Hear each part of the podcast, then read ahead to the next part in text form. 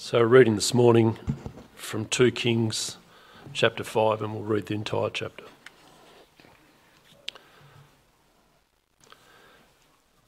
Now, Naaman was commander of the army of the king of Aram. He was a great man in the sight of his master and highly regarded, because through him the Lord had given victory to Aram. He was a valiant soldier, but he had leprosy. Now, bands of raiders from Aram had gone out and had taken captive a young girl from Israel, and she served Naaman's wife. She said to her mistress, If only my master would see the prophet who is in Samaria, he would cure him of his leprosy. Naaman went to his master and told him what the girl from Israel had said. By all means go, the king of Aram replied. I will send a letter to the king of Israel. So Naaman left, taking with him ten talents of silver, six thousand shekels of gold, and ten sets of clothing. The letter that he took to the king of Israel read, With this letter I am sending my servant Naaman to you, so that you may cure him of his leprosy. As soon as the king of Israel read the letter, he tore his robes and said, Am I God? Can I kill and bring back to life? Why does this fellow send someone to me, to me to be cured of his leprosy? See how he is trying to pick a quarrel with me? When Elisha the man of God heard that the king of Israel had torn his robes, he sent him this message Why have you torn your robes? Have the man come to me, and he will know that there is a prophet in Israel. So Naaman went with his horses and chariots and stopped at the door of Elisha's house. Elisha sent a messenger to say, to say to him, Go, wash yourself seven times in the Jordan, and your flesh will be restored, and you will be cleansed. But Naaman went away angry and said, I thought he would surely come out to me to stand and call on the name of the Lord his God, wave his hand over the spot, and cure me of my leprosy.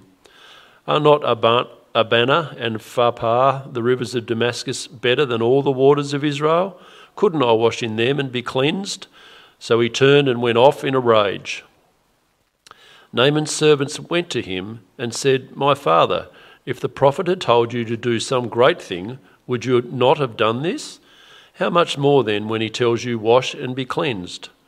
So he went down and dipped himself in the Jordan seven times, as the man of God had told him and his flesh was restored and became clean like that of a young boy. Then Naaman and all his attendants went back to the man of God.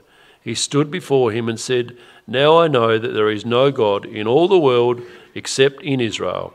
So please accept a gift from your servant. The prophet answered, As surely as the Lord lives, whom I serve, I will not accept a thing. And even though Naaman urged him, he refused. If you will not, said Naaman, please let me, your servant, be given as much earth as a pair of mules can carry. For your servant will never again make burnt offerings and sacrifices to any other God but the Lord. But may the Lord forgive your servant for this one thing. When my master enters the tem- temple of Rimmon to bow down, and he is leaning on my arm, and I have to bow there also, when I bow down in the temple of Rimmon, May the Lord forgive your servant for this. Go in peace, Elijah, Elisha said. After Naaman had travelled some distance, Gehazi, the servant of Elisha, the man of God, said to himself, My master was too easy on Naaman, this Aramean, by not accepting from him what he bought. As surely as the Lord lives, I will run after him and get something from him. So Gehazi hurried off after Naaman. When Naaman saw him running towards him, he got down from the chariot to meet him. Is everything all right? he asked. Everything is all right, Gehazi answered. My master sent me to say, Two young men from the company of the prophets have just come to me from the hill country of Ephraim. Please give them a talent of silver and two sets of clothing. By all means, take two talents, said Naaman. He urged Gehazi to accept them and then tied up the two talents of silver in two bags with two sets of clothing. He gave them to two of his servants, and they carried them ahead of, carried them ahead of Gehazi. When Gehazi came to the hill, he took the things from the servants and put them away in the house. He sent the men away, and they left. When he went in and stood before his master, Elisha asked him, Where have you been, Gehazi? Your servant didn't go anywhere, Gehazi answered. But Elisha said to him, Was not my spirit with you when the man got down from the chariot to meet you? Is this the time to take money or to accept clothes, or olive groves, or vineyards, or flocks and herds, or male and female slaves? Naaman's leprosy will cling to you and to your descendants forever. Then Gehazi went from Elisha's presence, and his skin was leprous. It had become as white as snow. This is the word of the Lord.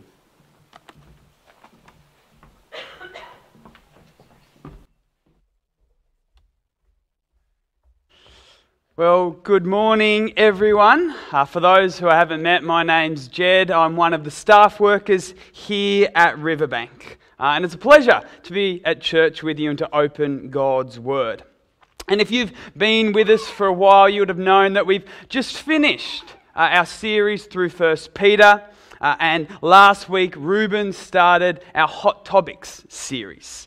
Uh, but we're going to pause that uh, for today because we're going to be looking at the story of Naaman. And there's two reasons we're looking at this story. First uh, reason is Ruben's dad. Uh, Murray, he's actually my lecturer at RTC, and he's chosen this passage for me. Uh, but the second and more notable reason is that Old Testament stories are fantastic, aren't they? They are full of wonderful and at times weird things. They are full of heroes and horror. And they're also filled with confusing details, uh, things we struggle to understand at times. And so perhaps we need to admit that instead, occasionally, we overlook these stories, or move past them quite quickly, or just leave them to the kids' stories. But this is a tragedy because we can learn so much about God as we zoom in on the details of the story, but also zoom out and have a look at the big picture, God's big picture. It's kind of like Google Earth, where you can zoom in on the details, but also zoom out. I can remember Back in high school, we always used to try and find our house on Google Earth, and you'd zoom in and find your house. Uh, and I can remember, and I think it's still there, my old house back in Bridport. You've got my old or my younger brother dragging the billy cart up the hill. You can zoom in and see these wonderful details, but you can also zoom out and see your town, the state, our country, and the world. And in the same way, we're going to be zooming in on the details of this story. And we're going to encounter various servants and masters. But we're also going to zoom out and have a look at the history of Israel and God's big picture. And as we wind through this story together, we're going to explore three episodes. Our first episode, we're going to encounter a mistake. Our second episode, a surprise. And our third one, we'll see a warning. A mistake, a surprise, and a warning. So let's jump into our first episode, shall we? Let's zoom in to the beginning of our story. In verse 1, we're introduced to Naaman. Uh, he was the commander of Aram's army and a servant, a servant of the king of Aram. And we're told that he's a great man in the sight of his master, because through him they've achieved many victories. Yet, hopefully, you notice that Naaman's victories are intriguingly ascribed to the Lord. And as we zoom out, we find this quite intriguing because Aram was, in fact, Israel's enemy. But the Lord has become frustrated with Israel because they abandoned him. They pestered him for a human king so that they could be like all the other nations. And even though God warned them, he warned them that human kings would lead them astray from the Lord, from their true king and master. Yet they persisted. And God decided to meet their request. And this is why we see the Lord enable Naaman and his men to achieve victories over Israel. Because Israel has forsaken the Lord. But as we zoom back in on our story again, not everything is smooth sailing for Naaman either, because we're advised that he has leprosy.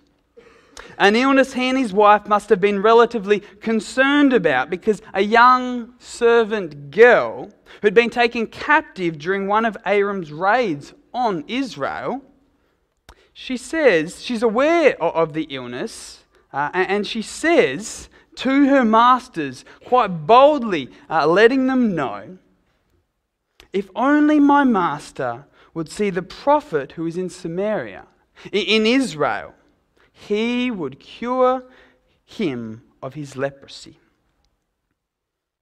Naaman incredibly decides to listen to the advice of the young servant girl, and he proceeds to go to his own master to ask for permission. And the king responds with supportive enthusiasm. By all means, go, he says. But this is where we encounter the mistake. Because Naaman and the king make assumptions based upon their own experiences in the world. Firstly, although they correctly identify that the prophet of God is a, a powerful and important man, they incorrectly assume that he'll be found in the king's palace, which is a mistake we can make. You see, our assumptions are almost always partially correct. We're rarely fooled by blatant lies, are we? They're too obvious. But lies that are hidden with truth, they can deceive us. It's kind of like a fortnight ago, uh, I, I correctly identified that football is a winter sport. And it's normally wet, it's normally raining, and it's normally windy. I correctly was able to identify that, but I made the assumption that therefore I never need to wear sunscreen playing footy. But on this one day, all of a sudden it might have even cracked 20 degrees. And so I come back, maybe it says more about my complexion, but I think I got a little bit sunburnt. And we do this. We correctly identify something about the world, but then we assume it applies to God. We see this again, a more notable assumption. Naaman and the king assume that they can earn or merit the healing. That is why Naaman embarks on this journey to Israel with a truckload of money, an abundance of clothes, and this letter of recommendation from his king. And in our society, we're saturated with this same mindset. Let's think about it. If someone was to shout you a meal, what is one of the first reactions you have? You're probably thankful, but then in your mind, you're also thinking, I need to shout them back. I want to pay them back. Or how about if you've studied diligently for years and you finally graduate from university, what do you think? You often think, I deserve or I've earned a reasonable job. I deserve one now. And so when we come before God, we can make the same assumptions. We either think we either think we need to shout God back in return for what he's done, or we believe that we have earned or we deserve his favor. However, when Naaman arrives in the king's palace, he discovers that his assumptions are gravely mistaken. Firstly, he's made aware that his truckload of money, his abundance of clothes, and the letter of recommendation are of no use. They cannot earn him anything. And secondly, he's made aware that God is nowhere to be found in this palace. The king of Israel, upon receiving the letter, confirms this when he declares, Am I God? Can I kill and bring back life? Which, if we zoom out again, it's quite ironic, considering Israel chose to replace God with this man. Yet his own inadequacies are laid before him.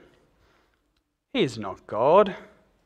They've abandoned God and he is nowhere to be found in this palace. I think we need to check our, our own hearts, whether we're mature Christians, new Christians, or not yet a Christian. We carry assumptions about God.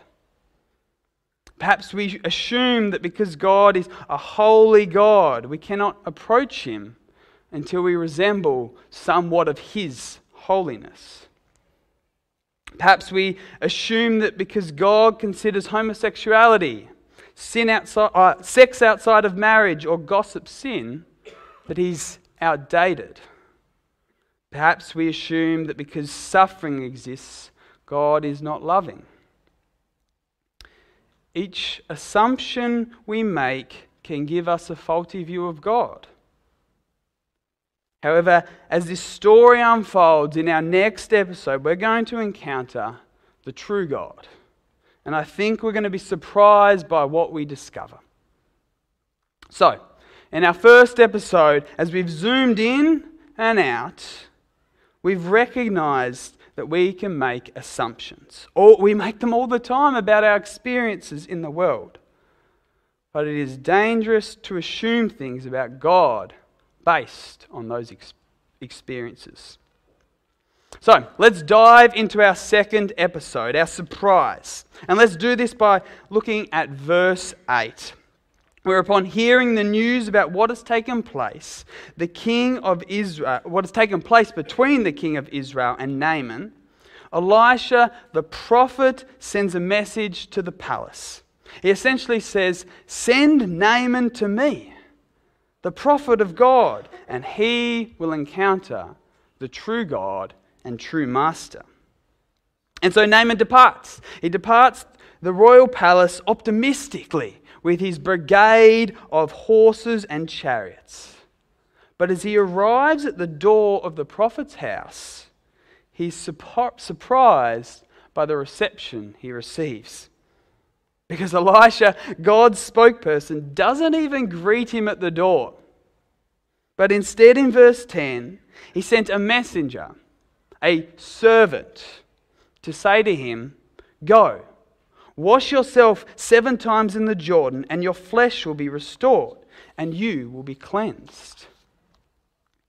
Although Naaman has been freely offered a solution, he is off put by the manner in which it has been presented to him. And let's put ourselves in Naaman's shoes.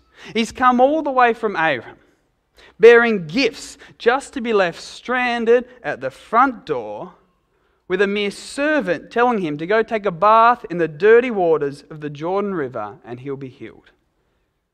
Naaman has assumed that if Elisha generally was the prophet of God, then surely he would do something remarkable. Naaman says, He would surely come out to me, stand and call on the name of his God, wave his hand over the spot, and cure me of his leprosy. But Elisha is wise.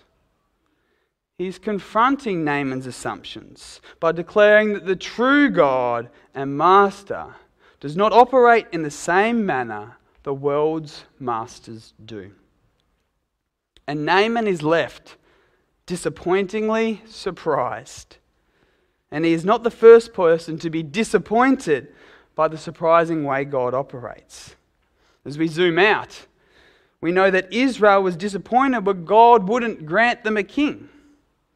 Then, when he does and chooses Saul, Saul was astonished that he would choose someone from the least of the clans, from the smallest of tribes.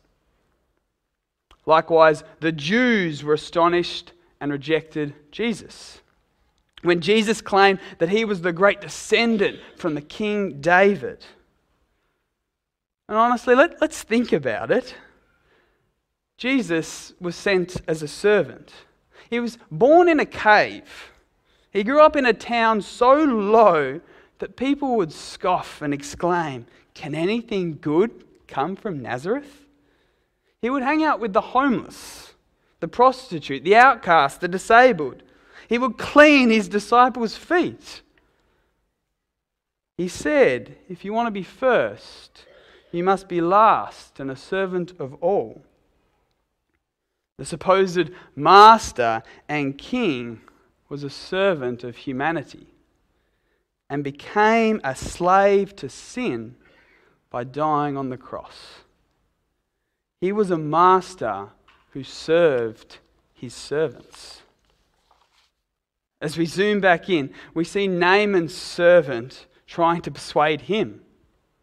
He says in verse 13, My father, if the prophet had told you to do something great, would you not have done it?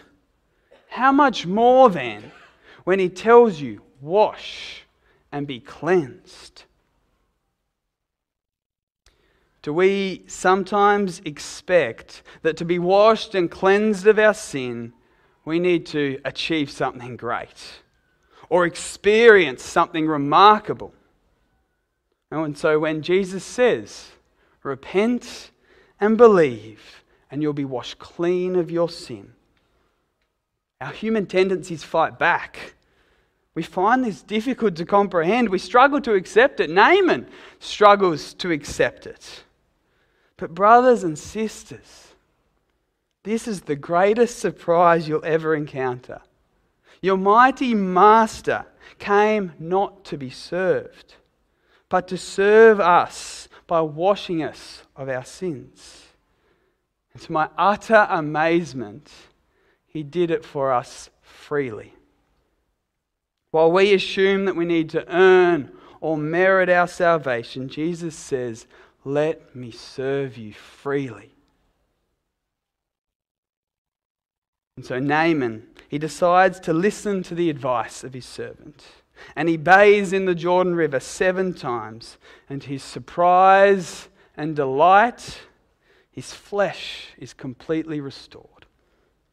Naaman is overwhelmed, and at once he returns to Elisha and stands before him and declares, now I know that there is no God in all the world except in Israel. So please accept a gift from your servant. The surprising way in which God powerfully works leads Naaman to one conclusion Elisha's God is the one true God. Yet Naaman still struggles to accept this free gift. He urges Elijah to accept a gift in return. But Elisha helpfully declares in verse 16 As surely as the Lord lives, whom I serve, I will not accept a thing. After Naaman's long journey and his incredible encounter, he finally realizes he has nothing to offer God in return for his grace.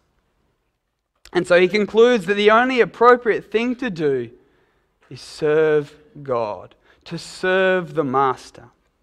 In verse 17 and 18, he calls himself a servant of God four times. And he declares to Elisha that he will serve no other God but the Lord himself. For the original audience, Israel, Naaman's declaration was condemning. For they have witnessed God's miraculous grace throughout their history, time and time again. Yet they've stopped serving him. Whilst a Gentile who has travelled across nations to be healed has become a follower and a servant of their God, of the true God. Jesus himself in Luke 4 shares this story with the Jews in the synagogue. He says, There were many in Israel with leprosy in the time of Elisha the prophet, yet not one of them was cleansed, only Naaman the Syrian. The Jews in Jesus' time were expecting a mighty warrior to save them by marching into Jerusalem, overthrowing the Roman Empire, judging their oppressors, and reclaiming the throne. But Jesus is proclaiming to them that you will overlook your true king, your true master, like the Israelites, if you continue with your worldly assumptions. Yet Naaman has not overlooked the true king. Instead, in this episode, he has encountered the surprising master. He has received his grace and he has chosen to serve him. And Elisha welcomes his decision and says, Go in peace, Naaman. And I reckon this would have been a fitting place for our story to finish, with Naaman having encountered God, going back to his homeland to serve the Lord in peace. What do you think? But it doesn't, does it? Our story continues. We've seen the common mistake, we've encountered this surprise, and now in our third episode, we are given a warning. And this warning is given to us as we wrestle with the question well, how do I serve a God who freely serves me and who I have nothing to offer? I think that's, that's a great question to be asking. And so, in the remainder of our passages, we're introduced to a new character. We're given three warnings of how not to serve our master. Our first warning is don't abuse his grace. As the story continues in verse 20, we're introduced to Gehazi, the servant of Elisha, the man of God. Perhaps this was the, the servant who gave Naaman the message of the front door of Elisha's house. Perhaps it's a different servant. Either way, Gehazi decides that his master was too easy on Naaman by not accepting the gifts he offered. So he says to himself, As surely as the Lord lives, I will run after Naaman and get something from him. But if we compare this to the words Elisha says in verse 16, he says this As surely as the Lord lives, whom I serve, I will not accept a thing. Both acknowledge the Lord. As surely as the Lord lives, they declare. But whilst Elisha says he will serve the Lord and not accept a thing, Gehazi acknowledges God but abuses his grace. Instead, he serves himself. Author Dietrich Bonhoeffer, in his book The Cost of Discipleship, calls this cheap grace. It's assuming that grace didn't come at a cost, but the cost was Jesus' life. His argument is that although you can't earn his grace, you are now vessels of God's grace to a graceless world. I think abusing God's grace emerges in our lives when we only serve God when it's convenient. When His forgiveness, His promises, and His laws are convenient to us. Otherwise, we just continue to serve our own needs and desires. Gehazi greedily abuses God's grace and continues to chase after his own desires. Our second warning is you don't and you cannot earn his grace. In addition to abusing God's grace, Gehazi assumes that Naaman must earn God's grace or pay something back. So he chases him down and he requests a payment, doesn't he?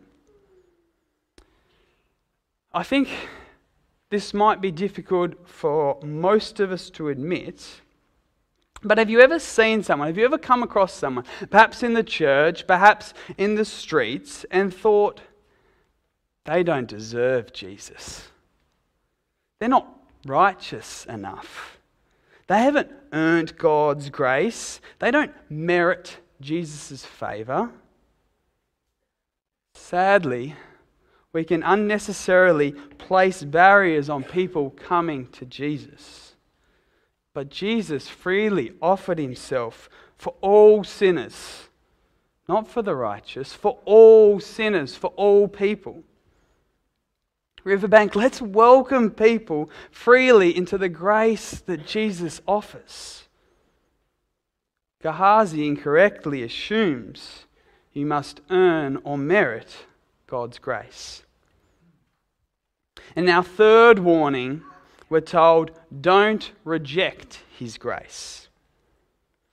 As the story continues and Gehazi returns home, he is confronted by Elisha, who knows he has sinned against God and says to him, Where have you been? Instead of confessing his sin, Gehazi attempts to continue his deception. But he cannot. And neither can we hide our sin from God. But so frequently we do, don't we? And as a result, we reject his free grace. We have a God who delights to forgive us.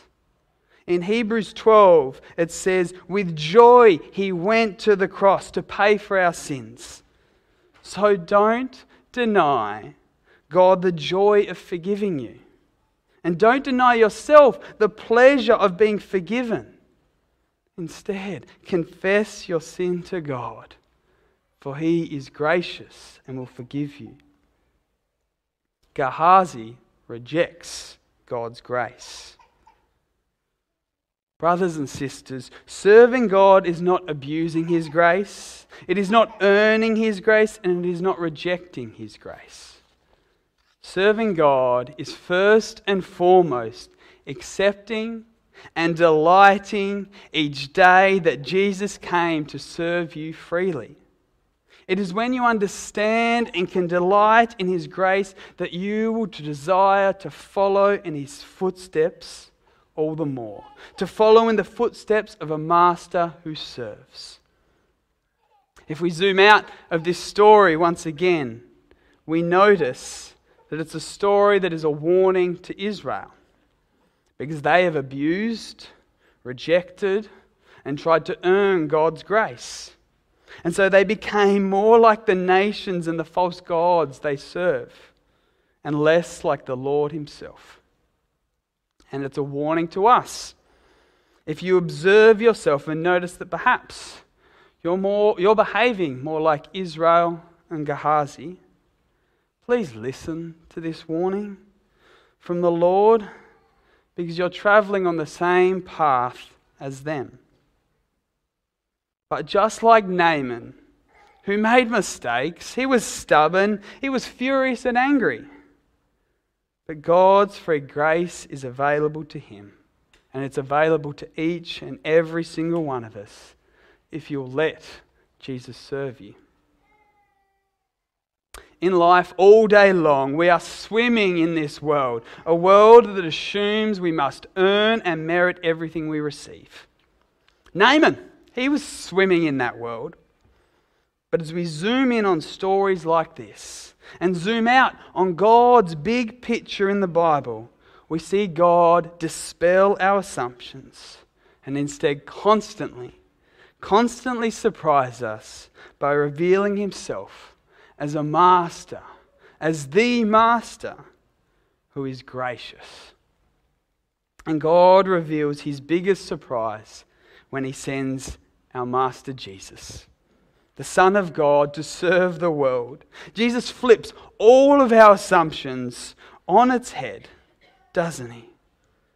And we realize that he is our true God, our true Savior. Jesus surprises us with his freeing grace, his generous forgiveness, his loving discipline, his tender compassion and his surprising salvation through Jesus. And one day, all the world will da- bow down before Jesus and serve him because serving Jesus is not a heavy burden. No, he says, Come to me, follow me, serve me, for I am gentle and humble. My yoke is easy, my burden is light. Brothers and sisters, Jesus says, Please let me serve you. Will you let him?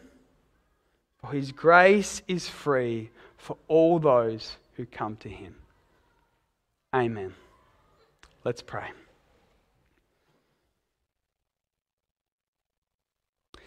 Heavenly Father, we, we acknowledge and we admit that we are swimming in a world that makes assumptions about you. And, and Lord, we too often Let them influence how we view you. And Lord, I just pray that we can come to your word, that we can come to stories like this and see, God, that you are not like us. You are far greater. Lord, you do not require people to earn your salvation, to earn your favor. No, you come and you serve us. And Lord, at times that is hard for us to understand and grasp. But Lord, help us to just come before you with praise and with thanksgiving and say, Thank you, Lord. Thank you, Lord, that I could not do it, that you did it for me, that you went to the cross to pay for my sins, to forgive me of all my transgressions. And you have done this freely. Help us to delight in your mercy, to treasure your love, and be thankful each day that your grace is new. Lord, we thank you for our Saviour Jesus Christ. May we continue to delight in him each and every single day. Pray this in your name, Jesus, for your glory alone. Amen.